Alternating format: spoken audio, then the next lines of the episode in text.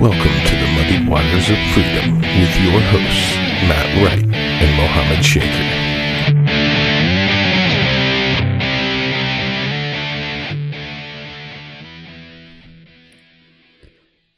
Good morning, good afternoon, or good evening, and welcome to the Vanguard. For Mohammed, I am Matt. And together we are traversing the muddied waters of freedom. Happy Saturday to you. Happy wow. Saturday to you. I'm glad we know how to face these microphones now. Right. We've been doing this show for four months and we just figured out how to use something. Yeah. Well, uh, let's start off with a thank you, Low Tide Kava Bar, for the kava we'll be drinking during the show. Absolutely. Thank you to Sean Simpson and all of the people at Low Tide Kava Bar for this kava. So let's do a... Especially you, Justin. Especially you, Justin, because you always give us the nicest, nicest um, little designs on ours. We got hearts today. Yeah. Cute little hearts. Intersecting hearts. And that's why people think we're gay. That's not why. Oh. That's because we make out in public. Shells up. Bullet. Bullet.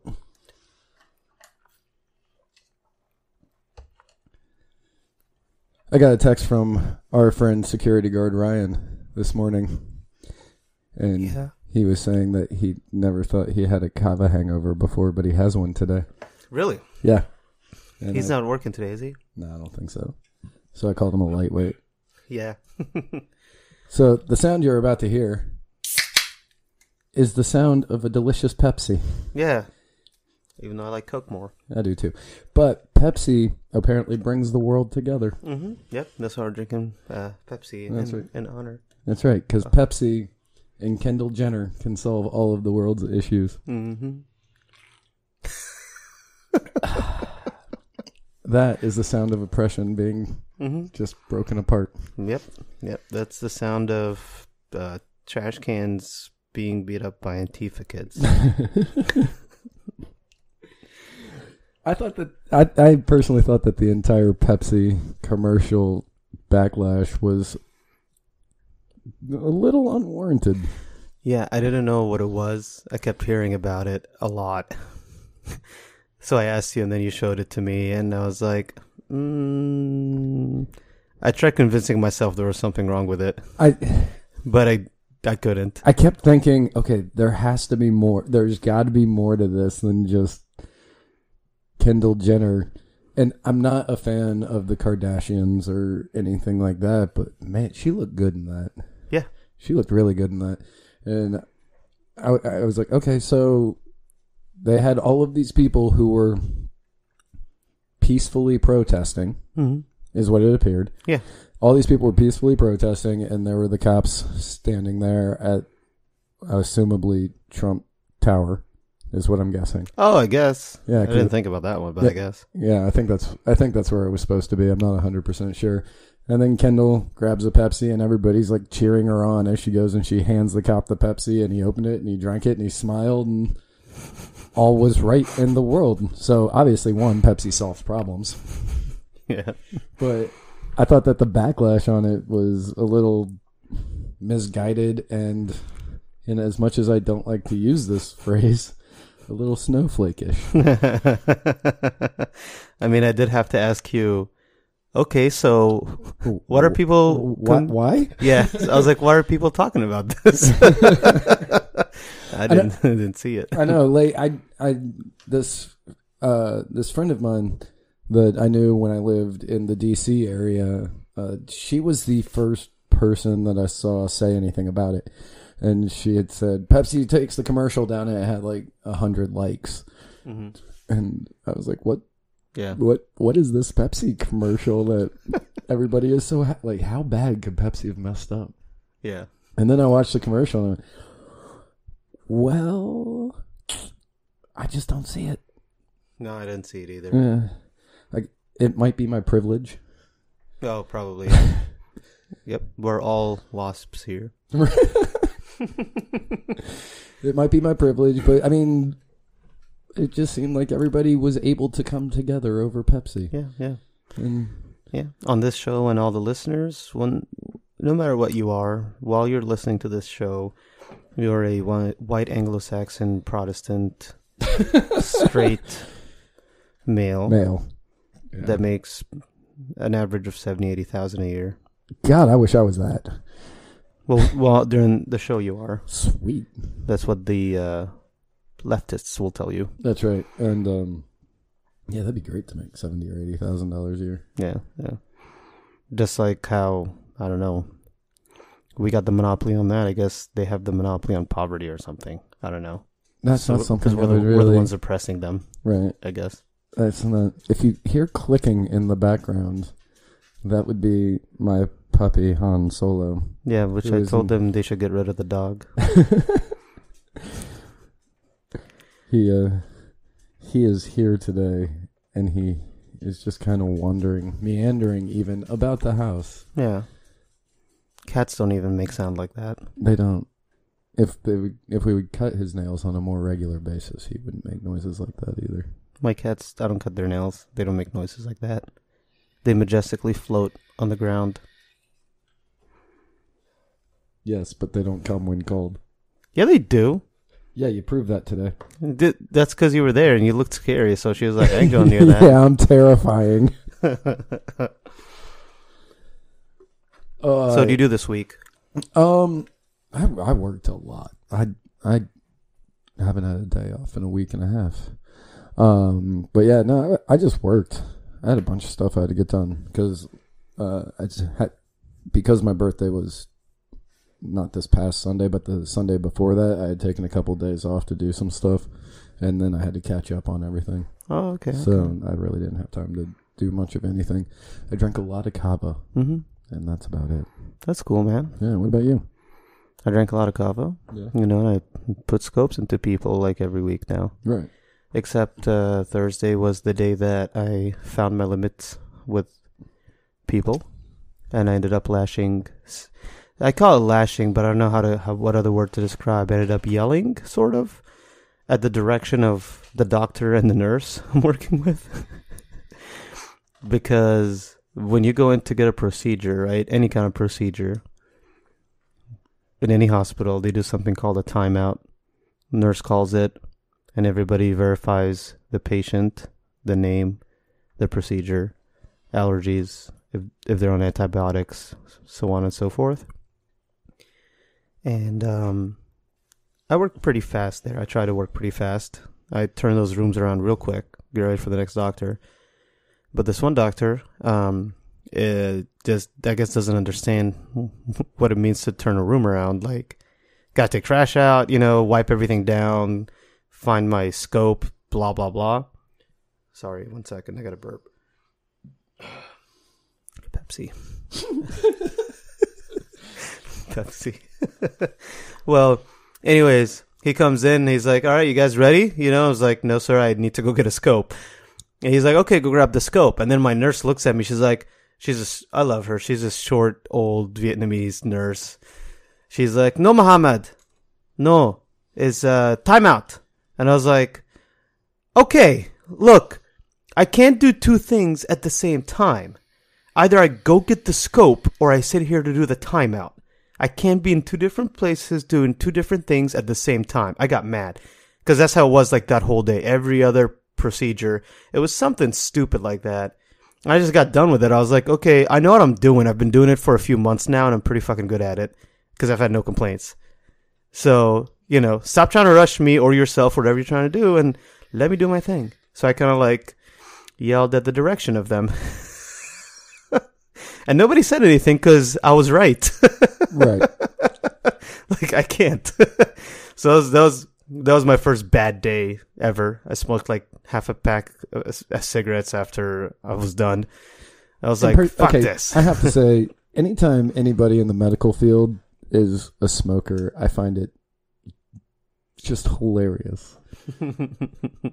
There is this T V show on back in the nineties. I don't even remember what the name of the show was. I think it's MASH. Like, no, that was in the seventies and eighties. Jesus.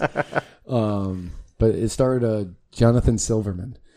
And if you know who that is, Um, yeah, I didn't think so. I'm just laughing so you don't feel bad. Thanks. Um, but it starred Jonathan Silverman, and there was an episode where, oh, it's called The Single Guy. And they all, like, he was out on a date, and his sister, who was a doctor, was at the same restaurant, and she went out to smoke a cigarette because she was having a bad day.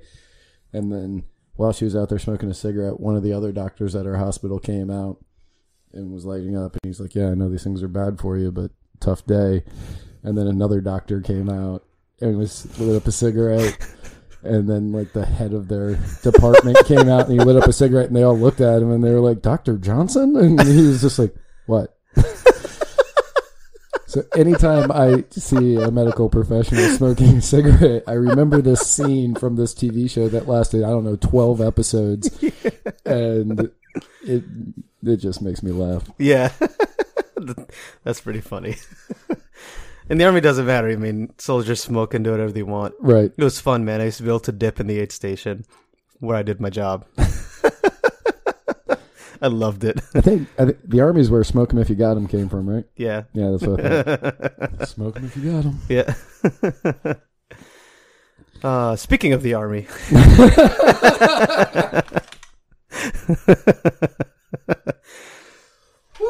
That's a good segue. That is, yeah. So, I mean, nothing really big happened this week. No. No, nothing. Except for that one. I mean, those two things. Those two. Yeah. There were two things that happened this week that were kind of of note. Well, before we get into the, the actual show, um, a serious message for everybody that knows what we're about to get into.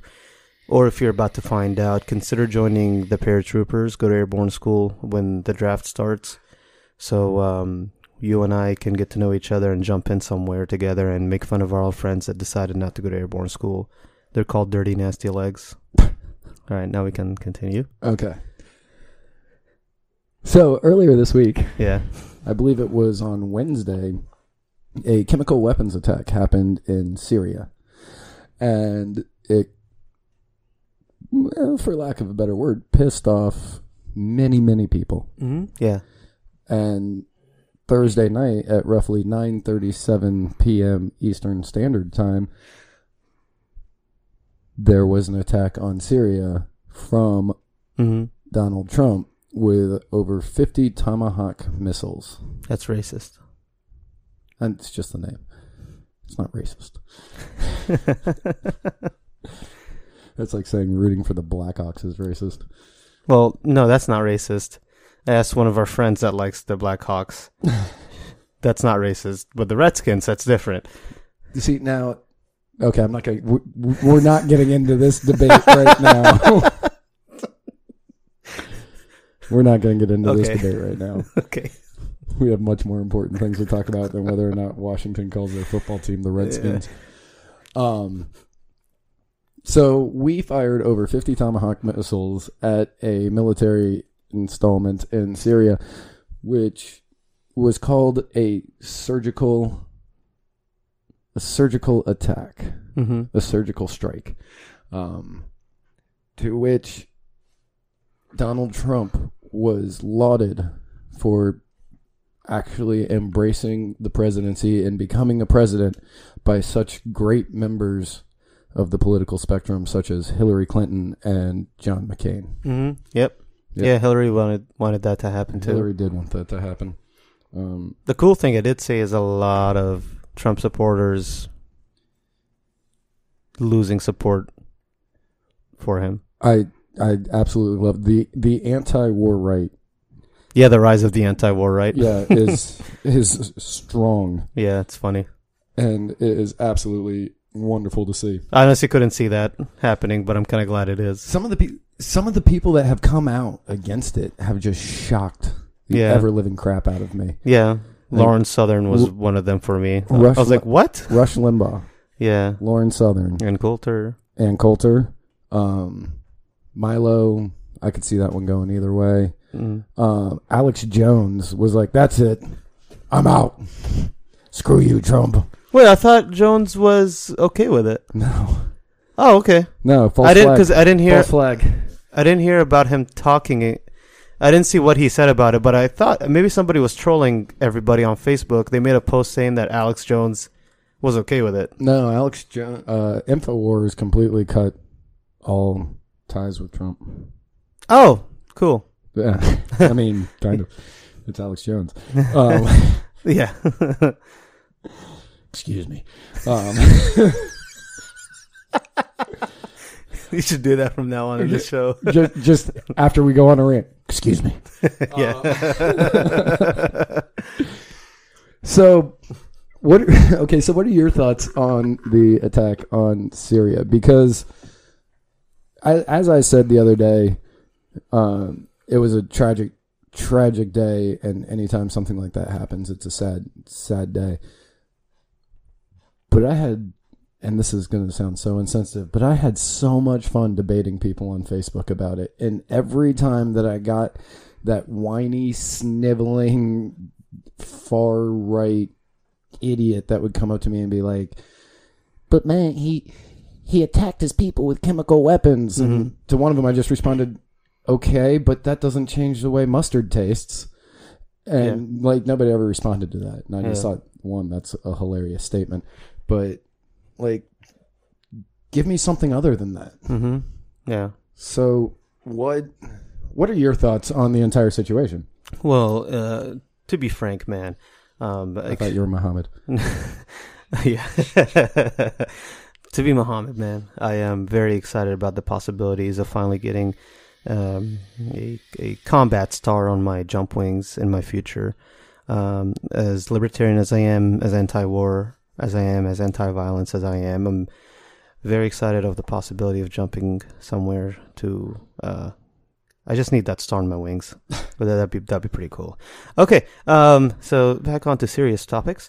Um, yeah, I, I, I agree, man. I, I heard, I heard all the, the rhetoric that I think is stupid and overplayed. Um, People saying things like, well, he attacked his people with mustard gas, like, or no, no, uh, sarin. Like, you know, like your people were just saying too. And people were saying that too at the hospital. Like one of my favorite doctors. We disagree often, but we get along. We're we're good friends. We get along. Um, his name is uh, Doctor Narula, Indian guy. He's Canadian. So that w- that could kind of show you where our ideologies might differ, you know, more left-leaning. Right. But for whatever reason, him, I, him, and I, you'd think we'd agree on this thing. No, he's okay with it. I've seen, I've seen it from both sides of, of the aisle, really.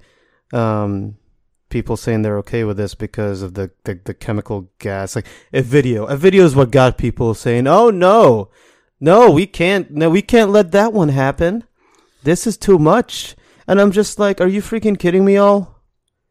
So you're okay with. Over the past few years of Russian and United States uh, ballistics, of the kinetic and the explosive type munitions being used to kill hundreds, probably actually thousands by now, at our hands by our pilots, in, you know, you're okay with that.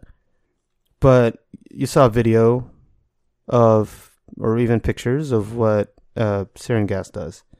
And now that's just too fucking much for you. Like... You are le- legitimately just mad at the type of munition or weapon used to kill somebody, not the fact that a life was lost. Right. You know, the what is it? A few two weeks ago, we bombed.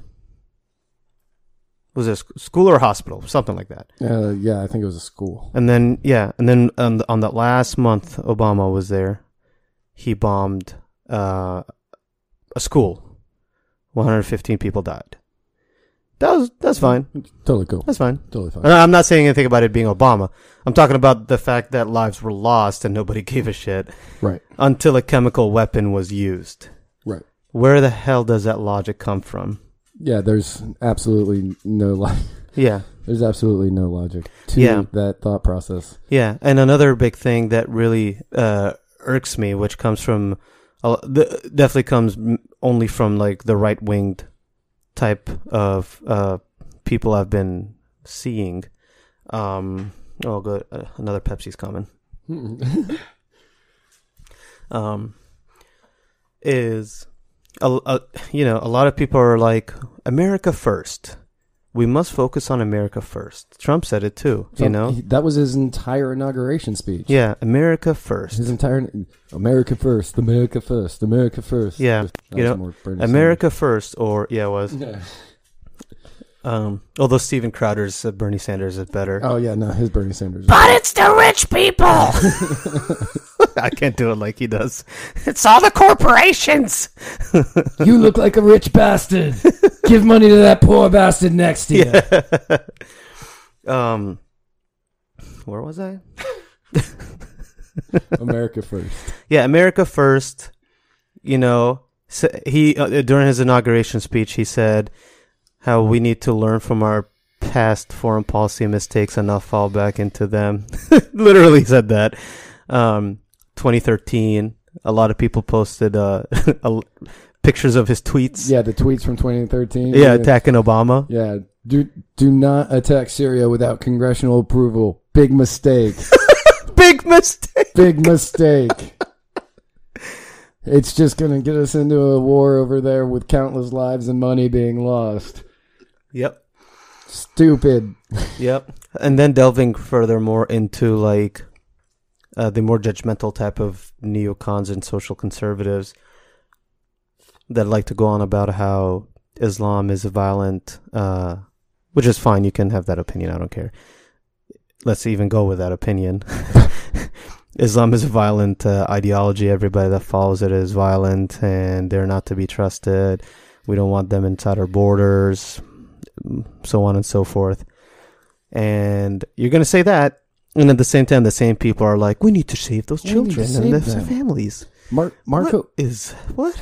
Marco, little Marco Rubio.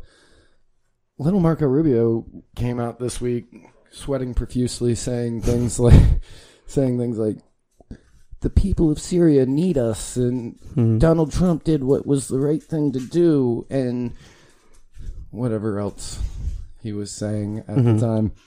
But if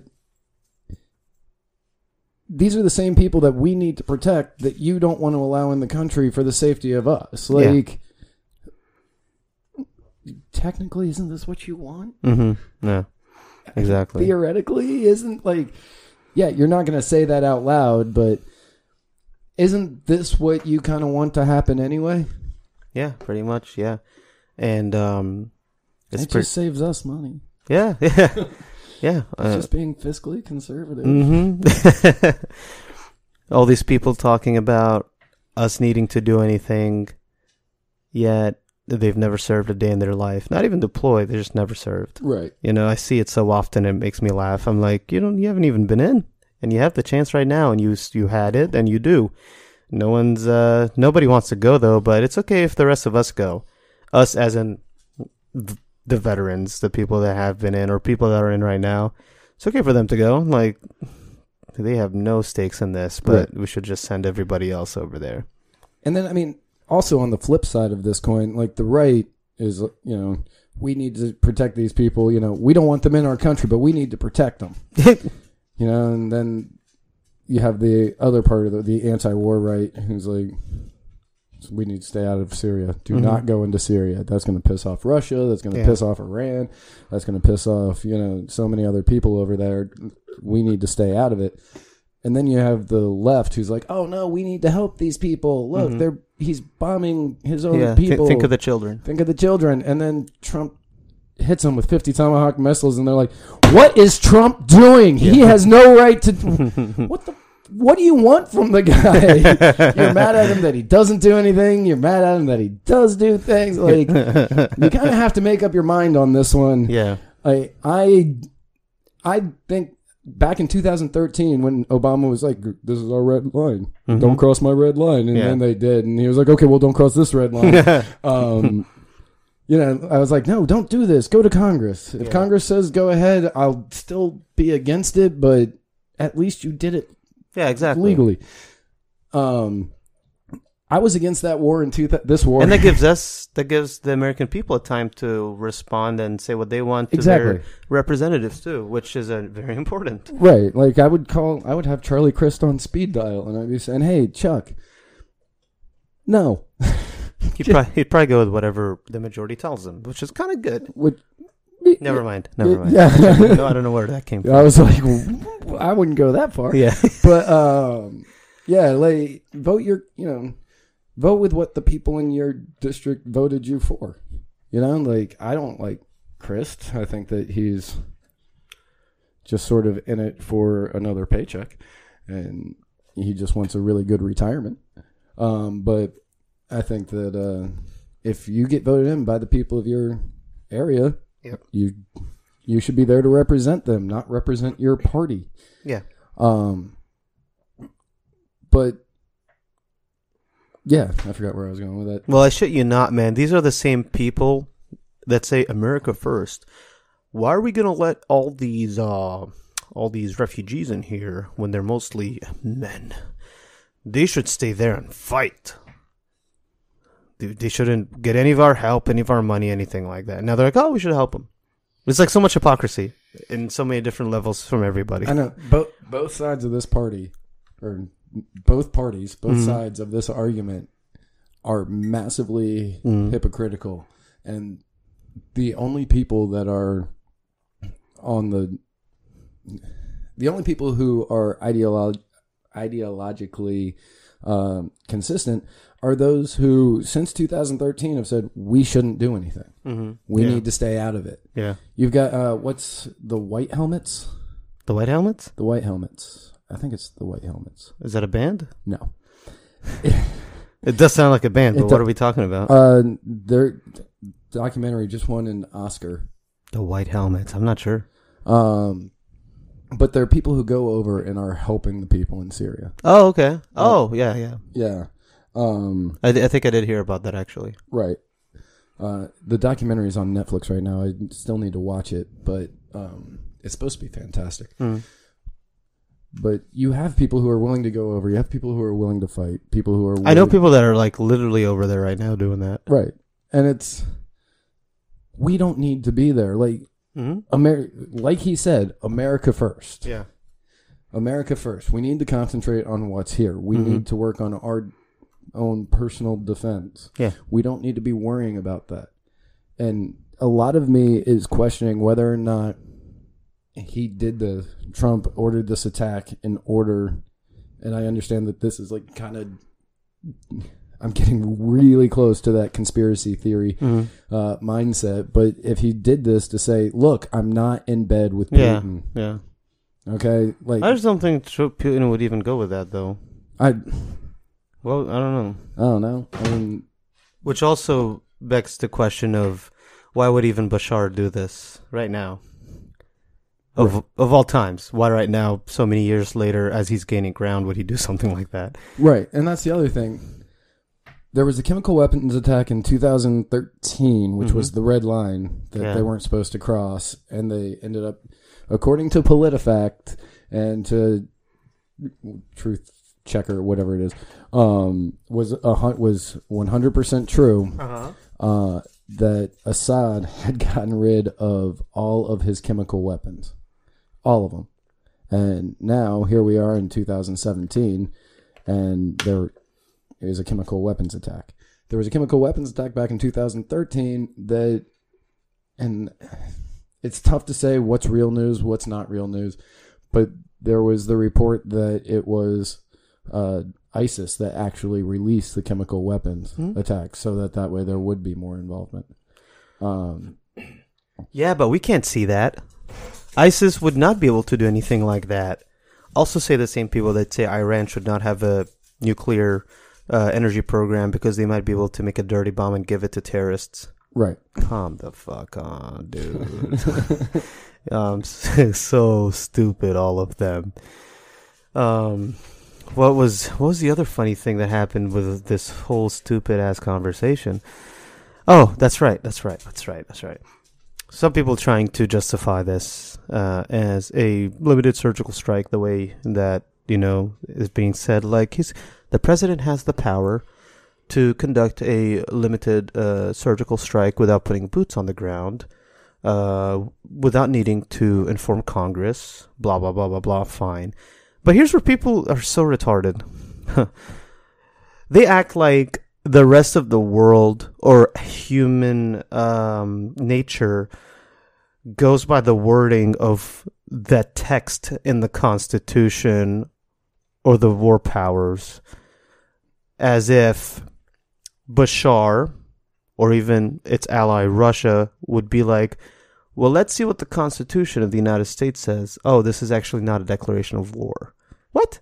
Right. No, if somebody hits you with, t- with missiles in on your military base, that is a declaration of war, declaration whether you're, of war. The, the Constitution says it or not. Right. I'm, I'm, you know, I'm so stupefied by the amount of people that don't get that. If I punch you in the face instead of stabbing you, I'm not really trying to kill you, you know. Or I get, I don't know, I don't know, I don't know where the example was going, but that, you know, if Bashar got hit with Tomahawk missiles, I could, you can legitimately think about it. Well, I'm the president of Syria. That's my that's my air base. It got hit with a buttload of Tomahawk missiles. I think I'm under attack. Right? I mean that. That's what happened with us during Pearl Harbor. Right. They hit they hit a legitimate military target and left. Come on. The ja- the Japanese, I almost said Japs. The Japanese. My inner World War Two vet. Right. I, if I come up and I punch you, okay, if I, if I punch you in the stomach as hard as I possibly can, mm-hmm. if I just come up and I bam, and then I'm like, oh, no, I'm not trying to fight. Yeah. I, yeah. No, I... Yeah. Yes, I am. Yeah. Yeah. And even if I'm not, like, I... That's how yes, it, I am. That's how it will be taken. And people are like, stupid. And then you got to think about Iraq uh, with Saddam was very alone in that part of the world. Very alone. Yes. Saddam had, didn't have much friends. I mean, he had re- the respect of the other Arabic nations and we- Western nations as it as the country of Iraq, but that was it. No allies. Russia obviously has allies. I mean, I'm sorry. Syria, Syria definitely has allies. Russia, we go by degrees of separation, you know, Iran, um, Hezbollah, China, you know, so on and so forth. Right. And whatever else we don't know about. This goes back to the start of World War One. Not saying this is the start of World War Three, of course, but the start of World War One, all the stupid-ass alliances that we didn't know would make a big-ass war happen. Because Syria could look at this as a legitimate attack and want to respond and respond. And they'd be in their goddamn right to. I'm sorry. Right. And Russia, as an ally of theirs, could attack us. What are you going to say about that? You know? What are you going to say about that? They can attack us. They can. What are you going to say? It's, it is, we attack them and they're responding to our aggression. There's no other way to look at this and at all. And as I described to somebody, if, let's say, let's just say Syria for the sake of this conversation. Let's say Syrian media said Trump, let, okay, let's say that something happens here in America. Uh, anything, doesn't really matter what. Uh, a bomb goes off, mm-hmm. like another Timothy McVeigh situation. And the Syrian media says Trump bombs his own people. Mm-hmm. And then Syria is like, oh, well, now we need to attack because that's just wrong. He shouldn't be doing that. And they launch yeah. cruise missiles over and are bombing us. Like, that's them attacking us in my eyes. Like, yeah, exactly. I yeah. I don't know that. I don't think anybody really knows that Assad is the one who. Oh, yeah. No, no, nobody knows. Nobody knows that Assad no, is the even, one. No, uh, even Senator Paul asked for an investigation into any link between the two. Yeah. Right. It's just so idiotic, and it's just you've got the the pro-war right mm-hmm. who are just gung-ho about war. Mm-hmm. Who are like, we need to be over there because Assad's a bad guy. And I'm like, right, but it's already been shown that us going over there the first time and like aiding the uh, rebels is what created ISIS. Yeah, that's true. Because somebody asked me what they thought about where this could possibly go, and is this any worse than Iraq? And I was like, yes, of course. When we, uh, and I already touched on this when it comes to the whole allies thing, but when we went into Iraq, they were alone. And in Iraq, you have, Iraq's sort of diverse for an Arabic country because you have a large population of Arabs, and then you have Kurds. And then you, that's like, those are the cultural and, and linguistic differences. And then you have uh, majority Muslim with a small minority of Christians, Maronites, Catholics, blah, blah, blah. Um, possibly Jews. Um, uh, and then you have the, the two big, the two, the two big factions, you know, I guess, the two big sects in Islam. You have the Sunnis and the Shiites, and that's where a lot of this stems from. Um, ISIS being a Sunni um, insurgent group that was active while we were over there. Um, but that's it, you know. You mainly have Arabs and Kurds, and then you have the Sunni, religion-wise, Sunnis and Shiites. About a third of the Arabs and all the Kurds are Sunni Muslim. Wait, yes, yeah, they are Sunni Muslim. And then you have the Arabs that are Shiites. And that's it. But then you go to Syria, you know, you take out Bashar al-Assad, and you have uh, you have you have three sects of Islam. You have the Sunnis, the Shiites, and my mind's blanking on it, but it's the sect that the Assad family follows. It's a little bit smaller than Shiites, um, but their whole family follows it. It's another. It's another sort of mid. minority majority thing there, mostly Sunni though in Syria. It's weird. It's it's weird. Basically though, you have all of those Muslims, and then you have a bigger population of Christians, and then you have um, uh, Druze. It's a it's a it's an Abrahamic religion. It's weird. You'd have to look it up. Druze, D R U Z E. Um, so it's a lot more diverse in Syria. A lot more diverse than Iraq was, and they have Kurds on top of all of it. So you remove Bashar out of the picture, the guy that's keeping that country together with his family. It's going to be ten times Iraq when it comes to the fallout of all these people now tr- trying to get power. Right. And people just don't think about that. No. Right. And right now you have Russia, who is... I read something about this yesterday. I don't know the validity of it because I didn't have time to check today on it. But Russia is now sort of in control of Syrian government. How? Well, since they have the ally, the allyship, the, since they're allies mm-hmm. with uh, Syria, after this happened, allegedly Putin was like, hey, Assad, buddy, um, we, uh, we're, we're just going to... You just take a step back. We don't want anything worse to happen. We're going to try to work ah, on something. I don't believe it. Yeah, I'm not one hundred percent sure on it, but we do know that Russia and Syria are very close allies. Mm-hmm, Russia's yeah. been fighting the rebels with Syria mm-hmm. since uh, two thousand twelve. Yeah. Um, has been fighting the rebels since two thousand twelve. There was the terrorist attack in Russia earlier this week. Mm-hmm. Saint Pete. Saint Pete. Petersburg, Russia. Right. Yeah. Yeah, I guess we're we're we're Saint Pete. We're Saint Petersburg. Uh, um it's, it's that's our sister city. It is our sister city. Yeah. Um but yeah, Saint Petersburg, Russia got attacked, and then shortly after that the ISIS the the uh, the chemical attack in Syria happened. Yeah. So some people are coming to the conclusion that Russia was like, "Hey, get ISIS for us for attacking our city." Mm-hmm. And so Assad followed through on that, just not just to a uh, extreme that Putin wasn't really fond of. And so he's like, whoa, cal- calm your crazy ass down a little bit, and let's just take a step back. We're, we'll handle it from here. Yeah, I don't, I don't believe it. It's just not... It doesn't sound Russian to me, if you know what I'm saying.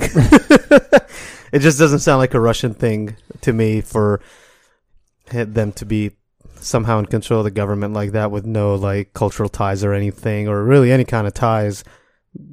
To me, Russian would be like the just get over that friendship. And right. That's a bad thing, because going back to my World War One example, that's part of the reason World War One started. Is um, Russia was um, falling on the global stage of seriousness. People were not taking them as seriously. They were falling behind in terms of economic power, industrialization, military power, compared to the rest of the West. You know, America was getting huge. Britain, France. I was going to say Spain. Spain, no. Not any, not any longer by that point. Germany, for sure. Like, Germany had just unified. Just like a decade or so earlier, you know? Like, overnight, you had all those tiny-ass German countries become one big Germany. And right. that scared the shit out of everybody. Um, as it should. Um, but Russia was losing influence everywhere. So to stay relevant, they decided that they were going, going to help the their fellow Slavic men in, uh, and women in Serbia, you know, and that's that's what sparks World War One, you know? Right. Um, so Russia is still, I'd say, in that same old predicament right now. I mean, the their wall fell in nineteen eighty-nine, and they haven't been the same ever since. Um, they, they've been trying to do everything they can to kind of stay relevant. They're invading Georgia in two thousand eight. I remember that fondly because I was in basic training when that happened, and we all got scared that we're like, holy crap, we're going to go fight the Russians already? Um, and then we had... Uh, That's funny. When I was in basic training, we were all worried about going to Bosnia. Yeah, yeah. Um, and after Georgia, you had, um, whatchamacallit, Ukraine, you know, and um, obviously Russia's trying to stay relevant. Any major country like that is going to, for whatever stupid reason, want to stay relevant. And this is a prime prime time for them to try to stay relevant in the Middle East, if, if anything. And they have a lot of good ties in the Middle East because they were the last allies of all those nations in the Middle East. Um, so do we really want war with them? You know, that's that's the big risk there too. Right. The our attack was so misguided, in my personal opinion.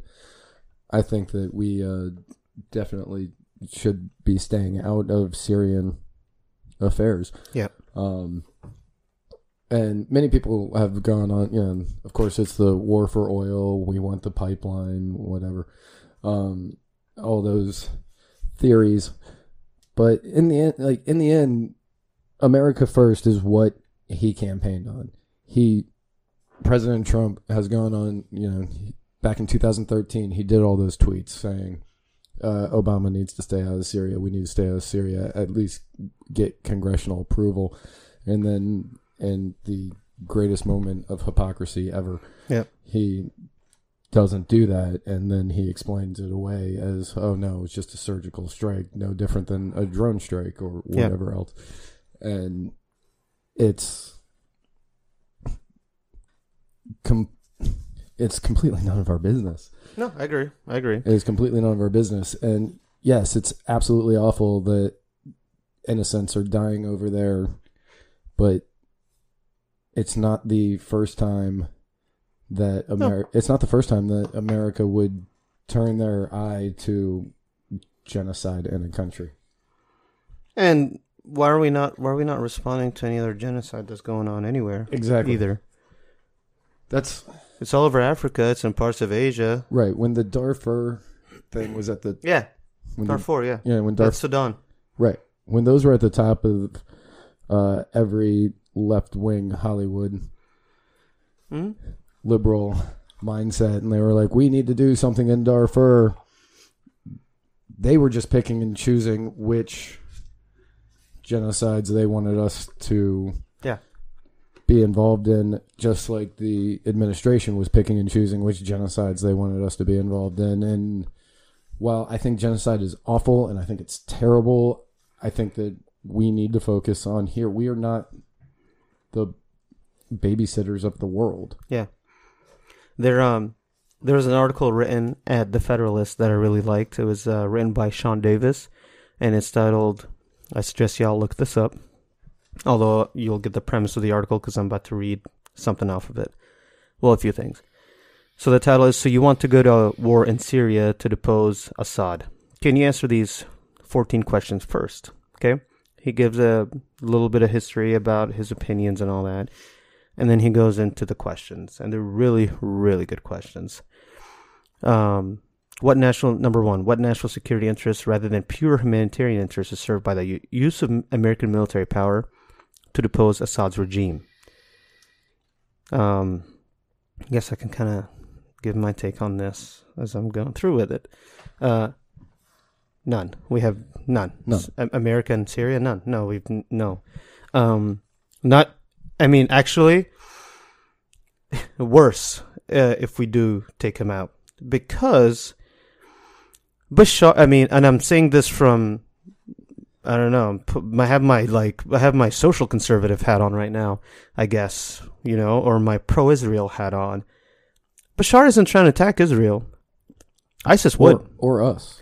Yeah, but ISIS would, or any type of an Islamic fundamentalist leader that would take over after Bashar. What if they do try to attack Israel and spark off that kind of war over there?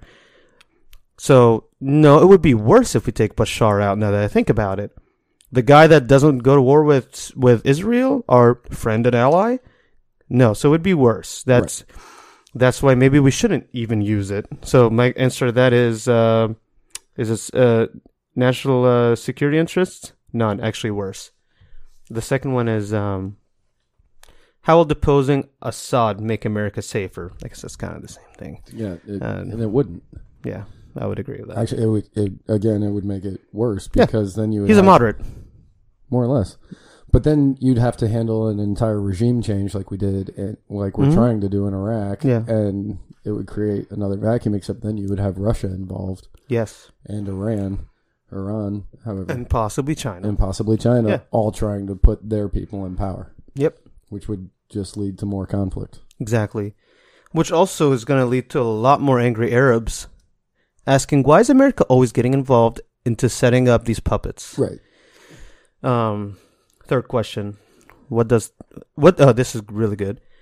A lot of these are. What does final political victory in Syria look like? Be specific. And how long will it take for that political victory to be achieved? Do you consider victory to be destabilization of Assad, the removal of Assad, the creation of a stable government that can protect itself and its people without additional assistance from the United States, et cetera, et cetera? Questions we didn't ask when we went into Iraq. We went into Iraq, we disbanded the military, we took Saddam out, and uh, that was it. And then, and then a lot of... Uh, A lot of, you know, uh, crap, I'm like losing my train of thought here. A lot of very, very diff- differing and opposite forces started coalescing around trying to fill that power vacuum of Saddam not being there. Right. So before Bush, if he wanted to do it right, before he went into Iraq, he should have had some kind of plan set for what he kind of wants it to look like. So it's not just sitting there and then it turns to crap and then you got to do a surge to take care of insurgents, you know? This is what this is what we did. We take them out. We help a caretaker government start elections, blah, blah, blah, blah, blah. None of that happened in time. So Iraq went to shit. So that's a good question to ask about if we go to war with Syria. Um, number four, what military resources, like ground troops, diplomatic resources, and financial resources will be required to achieve this political victory? Makes sense. Too much money. Um, how long will it take to achieve? It's, and it's not only too much money, but it's also too many American lives. Yeah, that too. Yeah. Yeah, definitely. Um, number five, how long will it take to achieve political victory? That's a hard one. There's no way to know. Yeah, especially with how diverse it is, like I was just saying earlier. Right. And just the evidence from Iraq and Afghanistan, like uh, Afghanistan is the longest running war in American history. Yeah. The long, like, Vietnam was the longest running war as far as I was ever concerned. And then when I yeah. found out that Afghanistan is now the longest running war in mm-hmm. American history, you don't even really hear about it anymore. Yep. Yeah. It has hit so far on the back burner of any sort of attention that it doesn't, like, let's, I, I'm not for getting into any wars, yeah. but let's wrap up the ones we're in before we start jumping into others. Yeah, of course. Yeah. And, um, we're still there, and a lot of people actually don't seem to know realize that any longer. Right. Number six, what costs in terms of lives, both military and civilian, dollars, and foregone options elsewhere as a result of resource deployment in Syria will be required to achieve political victory? These are very specific questions, which is pretty cool. Number seven, or do you, do you want to answer that one, I guess? I mean, we kind of already touched on it. Yeah, we did, I mean, yeah. And it's, yeah. It's countless. Yeah. Um, number seven, what other countries will join the United States in deposing Assad in terms of military, monetary, or diplomatic resources? He didn't ask this, But I also ask what what other countries will join Assad in defending against the United States in terms of military, monetary, diplomatic resources on the other end, you know? And I don't know. I haven't read this article, but so I don't know if this is a question. But by us going up against Assad, who then are we supporting? Yeah. Because what what it looks like to me, and I'm no foreign... Mm-hmm. policy expert, but yeah. what it looks like to me is that by by supporting the rebels, we're supporting ISIS. Yeah. Who, as far as I can remember, on the campaign trail, Trump was saying he had a thirty-day plan to take out ISIS, but now we'd be supporting them in a war against Assad. That's Field Marshal Trump talk right here. Yeah. So... It doesn't... The entire situation is completely convoluted. Yeah, yeah. And it it, it it doesn't make any sense for us to be over there doing what we're doing. As Julie Borowski said in two thousand thirteen when this first came up, you know, Assad is bad people. The rebels... are probably bad people. Yeah. This is a country of bad people. Mm-hmm. You can't really pick a side without being a part of a bad group. Yeah. Well, I mean, technically there's three sides. There's Assad, there's ISIS, and then there are the legitimate actual rebels from like the time of the Arab Spring. Um, that's still going on right now, just in Syria though. Um, these are, there's a side there, but some of them are aligned with ISIS from, from those like moderates that are just trying to overthrow Assad and, you know, have a better country, I guess. But, but ISIS is way more powerful than they are, much more influential, and so is Assad. So that side is a lot smaller. Right. Um, well, question number eight. Should explicit congressional authorization for the use of military force in Syria be required, or should the president take action without congressional approval? A. Yeah. um, number nine, what is the risk of wider conflict with Russia given the nation's presence and stake in Syria if the United States chose to invade and depose Assad, a key Russian ally in the Middle East? Plus, like I said, whoever else might be allies by extension, China, Iran, um, Hezbollah, whatever. Number nine. Oh, wait, I already said number nine. Yeah. Well, I'd say the risk of that is pretty high. Answering that question, yeah. It's pretty high. Yeah, absolutely. Um, ten. If the U S intervention in Syria does spark a larger war with Russia, what does political victory in that scenario look like, and what costs will that entail? A lot. eleven. Given that Assad... And we're, like, stretched out.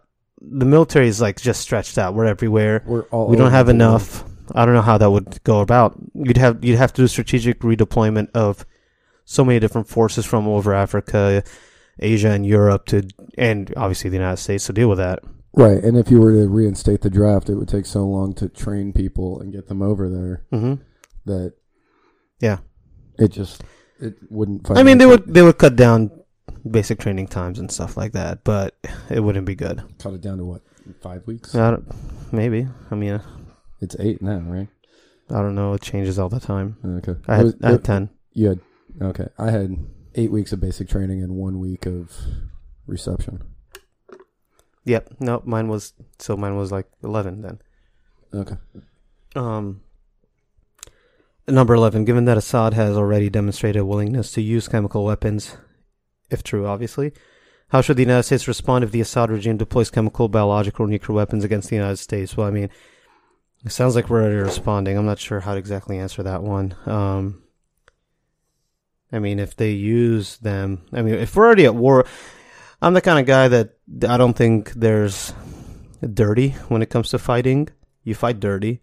You and, fight to win. Yeah, and if they happen to deploy that against us, well, they just did. Number twelve. Assuming the Assad regime is successfully removed from power, what type of government structure will be used to replace Assad? Who will select the government, and how will that government establish and maintain stability going forward? We already proved that we couldn't do that with Iraq or Afghanistan. Afghanistan's just a puppet government. Everyone You have tiny warlord nations still in control of everything over there. Right. Given that a change in number thirteen, given that a change in political power in the United States radically altered the American position in Iraq in two thousand nine, how will you mitigate or address the risk of a similar political dynamic upending your preferred strategy in Syria, either in twenty eighteen, twenty twenty, or beyond? Um, learn from your past mistakes. Which is what he said, which is what our president said in two thousand thirteen. Yeah, yeah, yeah. Weird that he's not. Yeah. Last question that Sean asks. What lessons did you learn from America's failure to achieve and maintain political victory following the removal of governments in Iraq and Libya, and how will you apply these lessons to a potential war in Syria? That's up to those guys. That's up to those guys. Right. So basically, the easy way that we can say it is, and we'll say it for the cheap seats, stay out of Syria. Oh, I had no idea what you were doing just now. I didn't want to yell that right into the mic. Oh. Um, but stay out of Syria. Yeah, stay yeah, yeah. out of other people's affairs. Let's yeah. not get involved any more than we already have. Go to Congress. Mm-hmm. Get approval. Do it constitutionally. Yeah. And you won't get the approval, and then you can say, well, I tried to help, but Congress wouldn't let me, and then no blame falls on you. Yeah, and I tell you that as a uh, first-generation Egyptian-American that was born here in the States, that, that gets to listen and watch uh, Arabic satellite television and my parents yelling at it every day. Um, well, my, my, my parents, first of all, they're citizens. They love this country. But if my parents that live here are always yelling about, why is America always, always, always getting its nose in the Middle East and trying to change what is going on in our region? Why are they always setting up dictators and supporting dictators and blah, blah, blah? And also that stems from, hey, Sykes-Picot Agreement, um, colonization from the British and the French. The West has has been in the Middle East for a good century and a half now in different various locations, considering the fall of the uh, the Ottoman Empire, losing power, losing grounds, people wanting to be free from the Ottomans, Lawrence of Arabia. Um, excuse me. What do you think that people living in the Middle East are saying, watching what's happening right now? Why are these uh, why are these white Christians meddling in our affairs? Right. Why are they why are they here? Why are they always trying to change what we're doing? Right. Why are they supporting why are they supporting Israel? Why are they uh, suddenly so interested in uh, Syria when they're the guys that killed so many of our fellow Arab Muslims here? Because Arab nation like Arab nationalism failed, thank God, um, during the Cold War. But um, it's still there. A lot of Arabs do care about each other and what's going on in the Middle East. It's like we're, it's like Arabs are a bunch of brothers that can talk shit about each other and get into fights. But if somebody, you know, if somebody outside the family tries to get involved, like everybody's going to gang up on you. That's a possibility. But yeah, the, what I'm saying here is, realize that if my Amer- my pseudo-Americanized parents can sit here and ask these questions and have all these gripes, just imagine what the people that don't live here are saying, watching the television and seeing what's going on with America throwing bombs everywhere at once. Right. Well, yeah, that, um, hey, there's really nothing else we can really say on that subject. We'll just have to see how this plays out. Uh, I really hope he goes to Congress. Um, on a note here at home, we have a new Supreme Court justice. Oh, yeah, that's right. We do. Yeah. yeah. Gorsuch. Yep. Gorsuch got approved with a vote of fifty-four to forty-six, I believe. It's yeah. fifty-four to forty-six or fifty-four to forty-five. I can't remember if one abstained. Um, so we have a new Supreme Court justice, and uh, he is not the closest one. No, he is not the he is not the one that got approved by the least amount of votes. So well, he actually had Democrat support, which yeah, he had four Democrat yeah, support. I believe that was last that was last week. Uh, three senators came out saying that we need to just approve him and get on moving through with this with this uh, confirmation. Right. You know, the three that three yeah. of them that were up for re-election. And who was it that got the smallest margin? It was it was Justice Clarence Thomas. Uh that Uncle Tom. he he he got approved with fifty-two. Yeah. So, congrats to Gorsuch. I honestly am excited that he's on the bench. Yeah. I like him. I I like him too. I also think that he is snarky and hilarious. If mm-hmm. you read the responses he was giving back, they were very professional. Yeah. But he was also like, it just seemed like reading them, I was like, oh my God, this guy's being such a little dick, and I love it. Yep. Yeah. I think um, during one of the hearings, Ted Cruz asked him what the meaning of life was. And he, he said, said forty-two. forty-two. Yeah. I was like, that's pretty awesome. Right. Yeah. No, I I like the guy. I'm interested to see what will happen. I think that people are worried way too much. Like when he got to the um, when he got to the federal bench uh, that he was on, I can't remember what district he was in. Um, when he got to the federal bench, he was approved unanimously. Oh, wow. That's a good sign. Right. Completely unanimously by Congress. And now they're like, oh, no, this guy, he's awful. Why wasn't he awful however many years ago? Yeah. They're just worried because he's forty-nine. Yeah, he's going to last. And he's going to be there for like thirty years. So, that's good. That's good for me. But, yeah, congratulations to Gorsuch for being there. President Trump, if your people are listening, as I'm certain they are because they were listening to you when you were running, um... stay out of Syria, yeah. Please. Let's not go in there. Let's let's just stay out of it. Rush Limbaugh wants you to stay out of it, and I know that you're good friends with Rush Limbaugh. He did air quotes. um, but yeah, uh, do you have anything else for today? Nah, man, I'm good. All right. Well, thank you all for listening. We do definitely appreciate it. If you heard my dog running around and playing with us during the show, I apologize, but he's a dog, and I can't do anything about it. Um, if you could like us, share us, tell all of your friends and family about us, we would definitely, truly, one hundred percent appreciate it. You can follow us on Facebook at facebook.com backslash muddied waters of freedom, or you can follow us on Twitter at muddied underscore waters. Or if you just like to look at our faces and pretty much nothing else, you can check out our Instagram at muddied waters of freedom. Let's do it. Do you have do you have kava left still? Yeah. Right. So uh, once again, thank you, Low Tide Kava Bar. Got to stir it. It's been sitting. We we did a lot more talking than drinking today. Mm-hmm.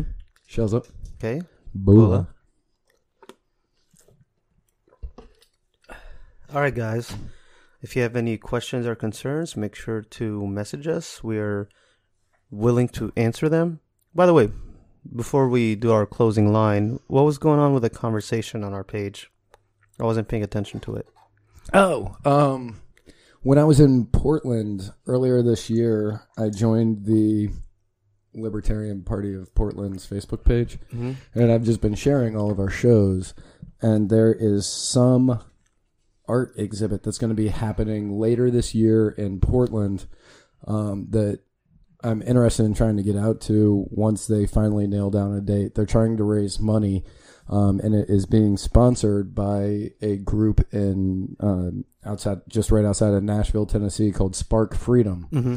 who actually hired me for a job. Well, they offered me a job, mm-hmm. but I ended up taking the Low Tide job instead. Yeah. Um, and part of me is like, oh, I really wish I had taken that job because no, I'd be working in the movement. Yeah. Uh, another part of me is like, I'm glad I didn't take that job because I wouldn't know Muhammad. And then another part of me is like, if you took the job, you wouldn't know Muhammad. Well, there's uh, there's a job uh, with the A F P in Tampa if you'd like. No. Okay. I'm good. Um, but, yeah, so uh, as more details come out about that, I will let everybody know. But I am definitely interested. One, I love Portland. That place is awesome. Mm-hmm. And I would love to go there in the summer to see what it's like. Yeah. Yeah. Because I was there in like late February. Yeah. So I would love to go back in the summer and see what it's like and check out this event because I respect the hell out of Spark Freedom. Mm-hmm. And if they're putting their name on it, I'm interested That's to awesome. see what it's like. Yeah. Especially for like an art exhibit or whatever yeah. it is. Um, the link is on our page. If you look under um, visitors posts, uh, and you can donate there. Yep. Cool. Cool, dude. Cool. That's awesome. Yeah. Well, roads. Remember where we're going. We don't need them.